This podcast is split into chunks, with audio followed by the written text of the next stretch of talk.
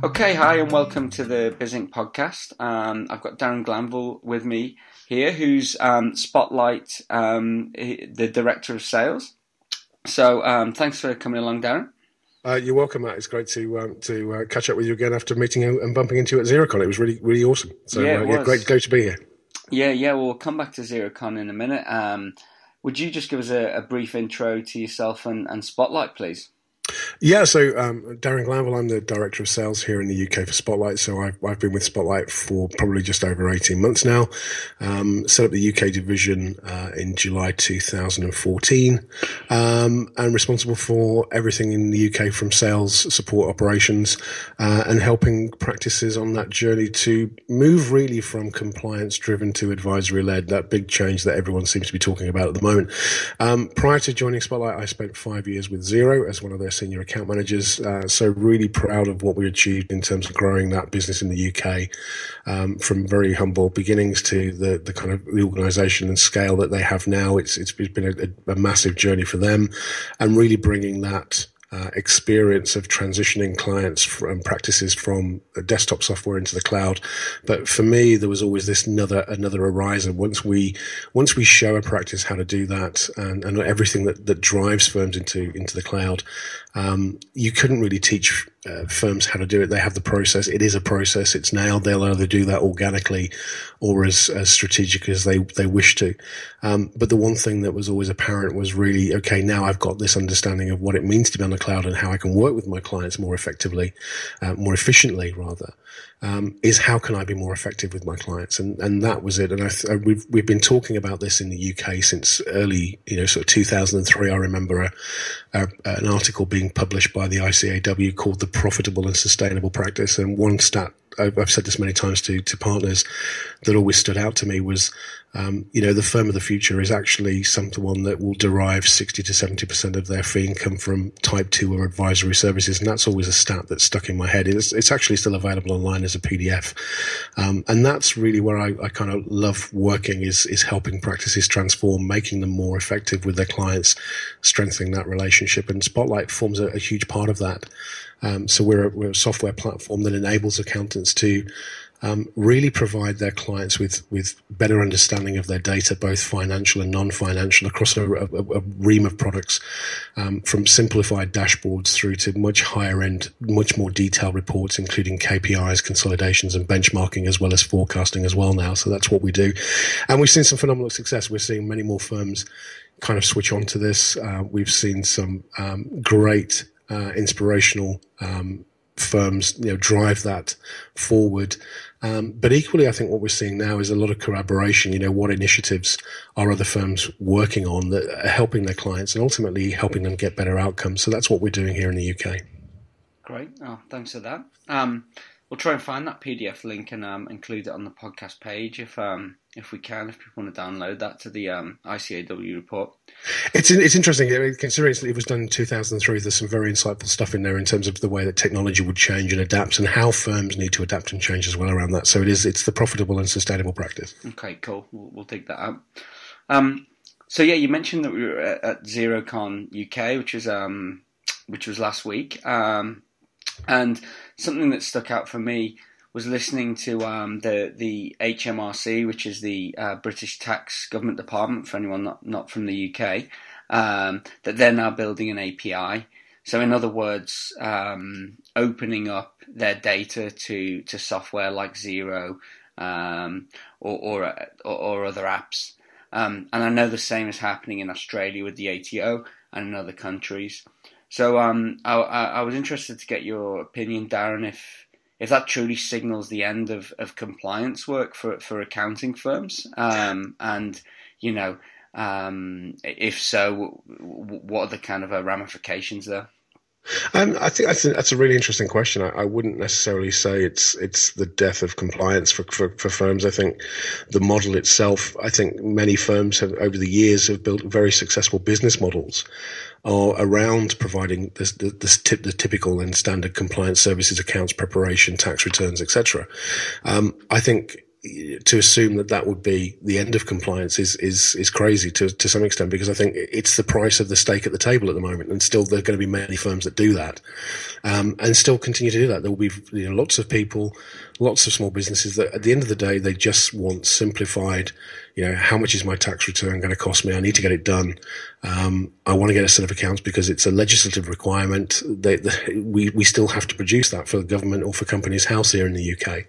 Um, I think what's what's happening is that there's a lot of firms that have seen the commoditization of that service happen. They've seen fees being driven down because of, um, you know, a number of factors, whether that's part you know, qualified accountants doing it, unqualified doing it, really, you know, sausage factory type environments that are just driving down the price of that. Um, and that's been happening over the last 10, 15 years. But I think we've reached a point now where, again, technology is at, is at the point through tools like Xero that actually simplify it, not just for accounting firms, but also for end users to do a lot of that work themselves. So I think there's two free pressures. I think it's a positive thing that HMRC and, and is, is, opening up and wanting that API because they want to gather data quicker and better. Um, I think there's still a, a, a definite um, role for accountants in terms of helping you know clients mitigate their their tax liabilities and, and prove you know how much ultimately how much profit they keep um, in their back pockets. But I think there's definitely a rise now. We we have a saying you know we just we don't necessarily disagree that or agree that that um, compliance is dead. We just believe it doesn't change lives, and I think that's a very important thing. Mm-hmm clients want more from their accountants. There's almost this expectation that I come to you as an accountant because you are the font of all knowledge. You you you tell people how to make businesses successful. Um, I think too many people view them as just the history department, and you know, all you're there to do is tell me how my my my tax return, you know, how my business performed last year. That's not actually true. You know, more more and more we're seeing the stats that say more and more businesses are likely to succeed if they're working and engaging with an advisor on a regular basis. And I think this is so important for businesses now. Um, and if we are engaged with those advisors, how are they helping us on that journey? It's not just simply about providing tax returns and accounts anymore. It's about saying, okay, we can help you look forward to the future. We can help you forecast what your business is going to do. I think ultimately more and more practices need to invest in skills and tools and, and the ability to offer those types of services. We already saw that with, um, with a number of our partners that we're engaged with. Mm-hmm. We've got to start offering those services, whether it's um, whether it's strategic planning or others. And I think that's a, that's a more interesting conversation. Is you know what does advisory mean to many of those firms that are listening to this podcast? Because we we're seeing very you know varied results we can ask one firm, what does advisory mean to you? Some people will just say, well, it's management information. Others will say it's management information plus strategic planning plus wealth management plus uh, mergers and acquisitions. It's, it's, it's mastermind groups. It's all of that. So it can vary from practice to practice in terms of how they want to run that and the services they ultimately want to give. But what we are seeing is firms that are embracing that change and saying, right, we need to skill up um, either internally or work external through partnerships with people that can deliver this for us, if it's wealth management or so on. Um, we're seeing some very interesting things happen with, with fee income and profits, and I think that's ultimately the one thing that we're seeing. Okay.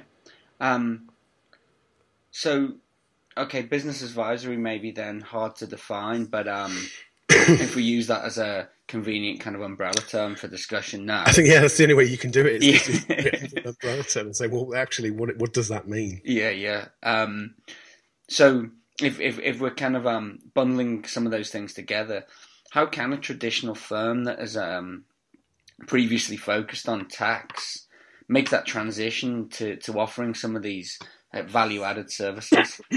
I think again, that's a, that's a great question. I think for us one of the things that I, I, think a lot of firms do by default, and I don't necessarily say this is by design, but I think by default, we always take the path of least resistance. Mm-hmm. And I, I, think a lot of firms just automatically assume it's something that their clients don't want. I, I hear a lot of times, um, not just at my time at Spotlight, but before Xero and, and beyond, there's a lot of firms out there that automatically assume this is something that their clients don't want. Um, that my clients don't want, you know, business advisory. They don't want management information. They just want to know how much their tax is going to be. And I think to, to a certain extent that is correct, but I think it's a very small number ultimately. But I think equally we've got to engage in a different relationship with clients now. We've got to start asking questions in a different way. Um, and I think again, this comes back to some of the, the, the training for for staff within firms and for partners around the softer skills, um, and almost like a sales 101. You know, let's let's start, everything has to start with a conversation. And I think what we're seeing is is more and more firms now switching on to the fact that they can start asking clients questions like, "Where do you see your business in the next six months, twelve months, and beyond? What what about your personal life? You know, what are your personal ambitions in terms of personal finance? You know, how are you going to put your kids through college? Is that something that's important to you? How are you going to get there?" Um, I've often asked the question to people, "Where do you see your practice in the next two years? What does it look like? If you can fast forward, what does that practice look like?" And then let's work back. How do, how are we going to help you get there? I think it's those types of conversations that more and more accountants are going to have with their clients and they're starting to have that. And they're uncovering some interesting things. I mean, again, coming back to technology, technology has never existed to the point where it has now. It's, it's constantly evolved. We've moved away from desktop into the cloud. You've got so many systems now that integrate and, and share data and capture data faster. And we've been talking a long time about what we call this data journey where you use tools like Receipt Bank to capture data. It's in your system very quickly. Clients can do that very simply. You've got great platforms like Xero that can process large amounts of data very, very quickly. Um, once you've done that, you've really hit the, and I think we've spoke about this before, about the efficiency paradigm is, is kind of caught up and dealt with. Um, once we deal with that, what then can we do? We need to start looking at better ways we can use that data and share with clients. And in some cases, the conversation needs to happen around, well, do we provide this as a new baseline of service, i.e. free to our clients? So we, we're giving them this information. It's actually not costing us almost anything to produce. It's, it's there and it's very quick to serve. Uh, and I know Blake Oliver spoke about this uh, on a, a, recent podcast that he did with Richard Francis, our CEO, that they use use our tools, for example, in terms of pushing dashboards out free, but it gives the client month by month comparisons as to how they've performed and they, they're just delivering that. What it then does is it engages the client in a different style of conversation. Well, how, why, what's happened? Why did it, why was it only that performance or why did it only increase or decrease that much? What can we do to expand on that? And that also then opens up other areas of conversation in terms of, well, let's put some KPIs. Are you measuring yourself against your peers within that, within your industry? Um, and what are they measuring? Uh, you know, where do our, we bring our, our core experience as accountants to that table? Um, and lots of people want to know how they're comparing. We'll, we'll kind of like that point of connection, but we also want to know how we're performing against our peers. And it's that type of, of report uh, and that type of data that we're seeing, you know, the demand for at the moment. Okay. As well as forecasting, I mean, forecasting, you know, the ability to say, right, let's let's look forward the next twelve months, three years. You know, what would happen if we suddenly take on an extra member of staff? What's the impact of that? What would happen if we were to uh, introduce a new product line at this point in time? What's the perspective revenue that we we could get at this point, and how would that enhance our business? Then we can start having that, those types of conversations as well. Okay. And I guess that can be done in a fairly structured way with, with kind of like, you know, you mentioned certain questions that can be asked at certain times. Um, do you think, or is there information out there that a firm who's kind of a bit on the fence about doing this, a bit maybe scared that it's not um, quite an easy thing to contain. Um, yeah, that's, that's, again some good points. There. I think one one thing is is we're often having conversations around three three areas here. One is do do as a practice have the skill sets internally to to to do this. Um, if I don't, where can I can I upskill or can I give my staff the tools to do this. And there may be some kind of training involved with that. I know recently there was an article uh, in the news around uh, some of the big four looking at um, not reducing, and I have to be careful how I say this because it, it sounds diminutive, but not detracting from the the qualifications of entry of graduates coming into the profession. I, think you know there still has to be a, a, level there, but what they are doing is they're also looking at the at the at the EQ, the the, the, the emotional quotient of that, and the, the, softer skills. You know, how are they connected? What are their extended net, social networks looking like? Are they able to sit down and engage someone in a conversation? They're, they're not the typical archetypal, unfortunately, stereotype of an accountant who sits down just crunching numbers all day. They're actually people who can engage in a conversation um, and it's equally around that. And we're seeing a lot more firms invest in those types of people in coming into the profession. Um, so maybe there's a link you can put to that, that news article as well there for, for, for, for your listeners mm-hmm. um, and how important that is. But often than not, we need to look at A, who's around to deliver that. B, how are they going to price it? And price it is, is really important. So again, looking at the value based pricing model and getting away from the time plus model that we've we've, we've traditionally had. Um, where we're seeing that happen, we're seeing some interesting things. But equally beyond that, I think this is this is the key: is how do we market and communicate this as a as a service, as a provision, and our point of difference to the market and to our client base. Okay, yeah. Um, so, um, do, do you have any tips around that? I suppose there's two sides to it. I'm I'm kind of interested in what one is marketing it, that that kind of positioning side, and then maybe after that we could have a talk about um, the, the sales side. You know, kind of how you actually. Yeah, absolutely. I, I, think two things. One is again, often when I when I talk to firms, is we one of the questions I love to ask of, of accountants is, what's your point of difference? Why do people choose to work with you? Uh, and that's a that's a great measure. And I think, you know, the usual kind of answers come back. It's you know, we well we get most of our, our stuff through recommendation. Okay, ignoring the recommendations because you know that, that's a very powerful message. But outside of that, if if I knew nothing about it and I just typed in you know your details into a website and hit hit, hit go Google, what's what's going to be your point of difference? Why would I choose to work with you? Um, and a lot of people can't explain that. They can't articulate what their point of difference is. It's usually, well, we provide accounts and tax returns and compliance. That's fine. What's your point of difference? Why would I engage with you? What are you going to do for me differently that I'm not going to, uh, wouldn't get from someone else? You know, how did you make me feel special? How am I going to feel that I'm not sitting in economy class or premium? I'm actually going to get a business class experience from you guys because if I perceive that as value, I'll pay for it. Yeah. And and that's the key thing for us. And I think there's a lot of firms that probably still need to think around what their point of difference is and their differentiation. Um, but equally, I think you know we've got to move away from just viewing certain things as costs and, and, and just apps that we can connect. We've got to start thinking about wrapping services around this. And I know there's going to be firms that the way that they service their clients is very much at the month end or the period end, or we want the clients to do a lot of the work themselves and we just come in and, and top and tail that. I absolutely agree with that. But there's a lot of firms that ultimately, with their brand being so precious, and important to them. If they're putting their name on something, they absolutely want it to be right. They they want to wrap this as a service. The tools that allow them to deliver that ultimately um, become irrelevant it doesn't matter about that because it's their brand that's sitting out there.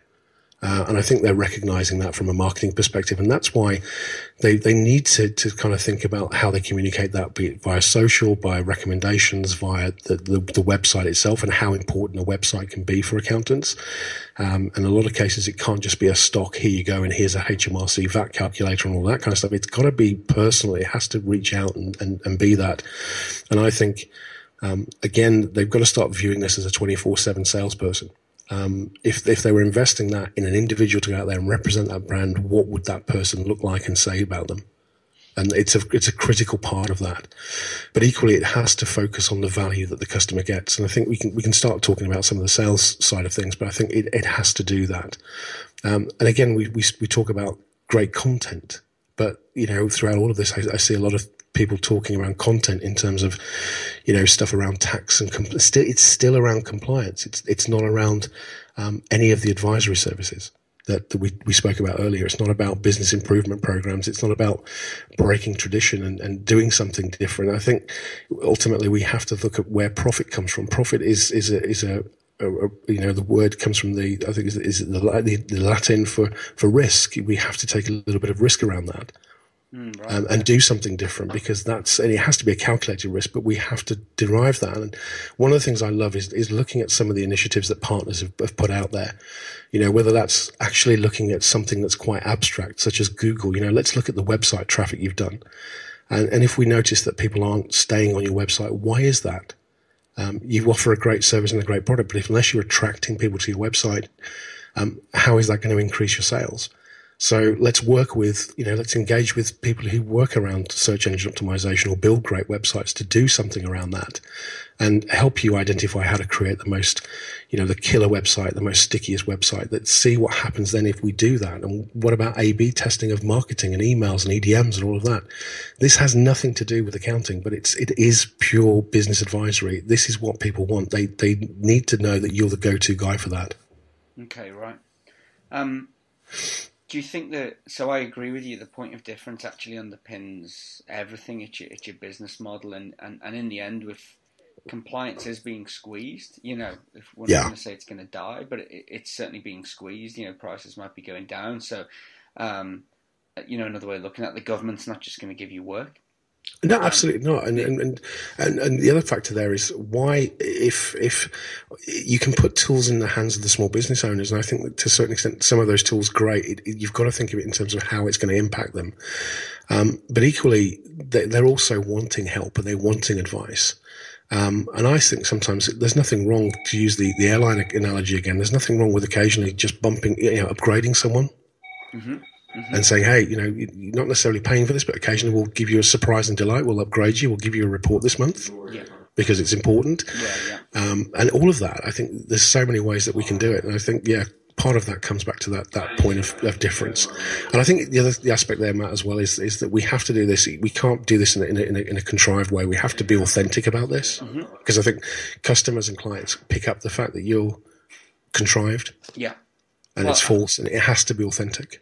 I, th- I, th- I, think on the on the point of difference, um, I've seen some firms where they go radically different, and, and it suits yeah. some firms that it is authentic. You know, um, they they have, for instance, a website that's got loads of animation on it, and and it, and then I've seen other firms copy that, and yeah. it's stylistically the same, but the substance behind it, it just doesn't suit that firm, you know? Absolutely. Um, so I think it is really important to be authentic. And I think point of difference doesn't have to be, you know, dramatic.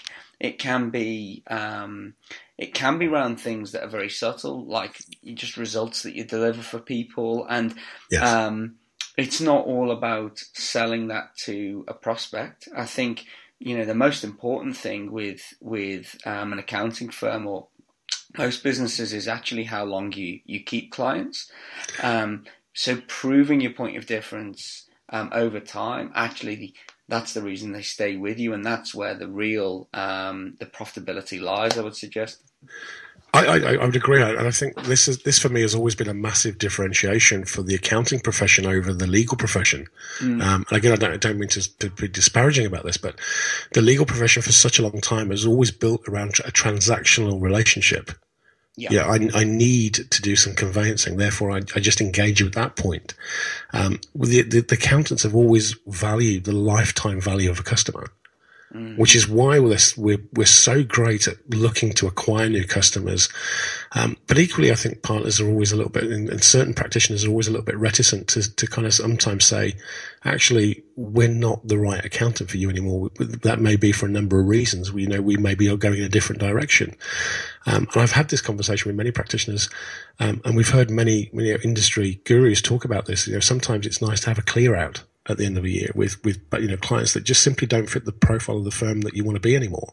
Yeah. There's nothing wrong with that. It has to be a, a mutual relationship. Um, and sometimes we have to kind of say, look, you know, you don't fit the profile. However, if, if that's all that you want, here's a great accountant. Let's introduce them to somebody else who wants and values that stuff. Um, but I think absolutely come back to your point. Accountants have always valued the lifetime value of a customer, and I think to continue that cycle, we have to we have to help them evolve, and we have to help them, you know, offer new services and, and new, you know, open up potentially new markets for them.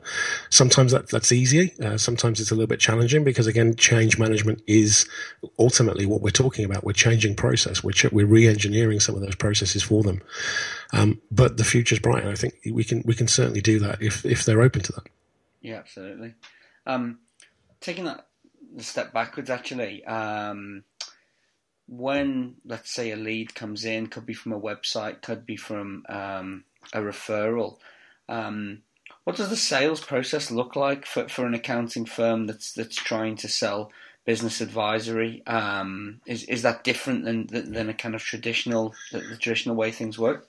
Again, this this may come across as, as, as, controversial, but ultimately, the way I view that is that an accounting firm is a is a business no no different to an SME in the traditional sense, um, and you have to have a defined process. We have to have a process for dealing with that. Now, again, whether that comes into the funnel at the top, whether whomever that goes to, whether it's it's uh, a business development person, again, what we're what we're seeing more and more is is accountants employing traditional models within their practice. We're seeing them uh, develop revenue centers um, within those within the practices. We're seeing them look to the the general business world for process around this in terms of pure business development and attraction of new clients. And I think that's fundamental. That you know, if you're carrying someone on the business, they have to be targeted with with bringing in new revenue. That's what they're there for, and they need to understand the service matrix that you, as a practice, offer. They probably will understand the point of difference better than most of the people within the firm. Yeah. Because they're having to articulate that on a daily, daily basis, and they have to understand what their point of difference is and how they can help these clients. And uh, we're seeing definitely more of that. And I think is, you, you need to be very clear on that process of who's responsible for it, what the activities are, and what are the steps that you want them to take through from initial inquiry through to signing the engagement. Mm-hmm. And and so okay, they, they, they've signed the engagement. Um, so you mentioned like the lawyer example, um, yeah. very transactional. Um, maybe in the past someone had just um, done something quite transactional as well. You know, do my tax return, fairly yeah. simple engagement um, yeah. in, in, terms of the sign up. I did a podcast with Steve Major in um, Australia from Pricing Power, and he suggested that before you even take on a client, you need three conversations with them. You know, but before you even take them on, so that that talks to your kind of um, I guess 80-20 rule stuff of you know taking on the right right clients. Yeah. Um, how important is the onboarding process when you take on board a business advisory client, given that um, they're all going to be, I guess, different in some sense? I think, I think any relationship, I think, you know, at any point in time, in any sales situation, you, you, know, whether you're taking that, we've, we've got to open up the conversation. We've got to listen to our client. Um, and I, I, think there's a lot of people in, in sales that that are very successful because they, they adopt the old the old models of two ears, one mouth, use them in that order. Mm-hmm. You know, listen to what the client say. I know it sounds crazy, yeah, yeah, yeah. but it's true. Let's let's engage in the conversation. What what is it the client wants? Let it let them do most of the talking. What is it they want to achieve? We shouldn't be talking ninety percent of the time. It should be the other way around. Yeah letting those guys um, do that. And I know we're probably flipping that model with this conversation, but um, but absolutely, we, you know, let them talk how do we fit in with that? And ultimately, I think it's going to come down to two things. One is, do we tick the boxes? Are we able to serve them in that right way? Secondly, do they feel comfortable with us as a, as a person? Do they feel that we're someone that we can do business together? And are they comfortable with that? Mm-hmm. Again, people buy from people. Yeah. And I'm, I'm very much, you can automate a process, but you can't automate a relationship. Absolutely. Uh, you, can, you, can, automate relate, processes around the relationship, but you cannot automate it, and they have to be comfortable. But beyond that, we we need to give people the ability at any point in that cycle, from conversation one to conversation three, to say, actually, this isn't right for us. We need to back off. Mm-hmm. And it's not right, and there's there's no shame in that. We'd, I'd rather qualify out of a of, of, of an opportunity than qualify into a bad one. Mm-hmm and that's really important. I think accountants are starting to see that is that a we've got to look at this profitably. We've got to be able to deliver what the client wants. Um, there is going to be a, a, value attached to that, and there's going to be a price attached to that. But if we can demonstrate and, and clear that we've got expertise in those areas and we can add that value, and the client likes us, I, I would totally agree with Steve. It's, it's three conversations. Yeah. Okay. And um, well, Steve's big on pricing, and, and, and you just mentioned it there. Um, be interested to get your feelings on on where price comes in that discussion because um, my take on that would be yeah you'd have those conversations. The more the more the client is talking or the prospect is talking the better. Yeah. um, and hopefully at the end of that you you um, bring in a price and hopefully that's a you know a price that seems nice to you. And, then more than see more I'm, I'm going to flip that again on its head. Why do we leave it priced to the end? Um, because again we can go through a great first conversation, second conversation, we can we can be there, and then bam, we hit them with price. Yeah. Let's let's get the elephant out of the room. Let's let's talk about price up front. Okay. Let's let's table that. You know, we're not the cheapest, we're not the most expensive. This is this is our pricing structure. So let's talk about where we fixed pricing on publish that. Or I, I, I, yeah, again, this is this is the area because again, a lot of people probably confuse the fixed price with the value price. Yeah, right. And again, I think you know you've seen that with the websites that you guys have built. Mm-hmm. And how that works, and again, we have it by again by design. We have this consumer mindset. Yeah, we want to know the rough price we would be paying before we engage in something that's the stuff that wets my whistle.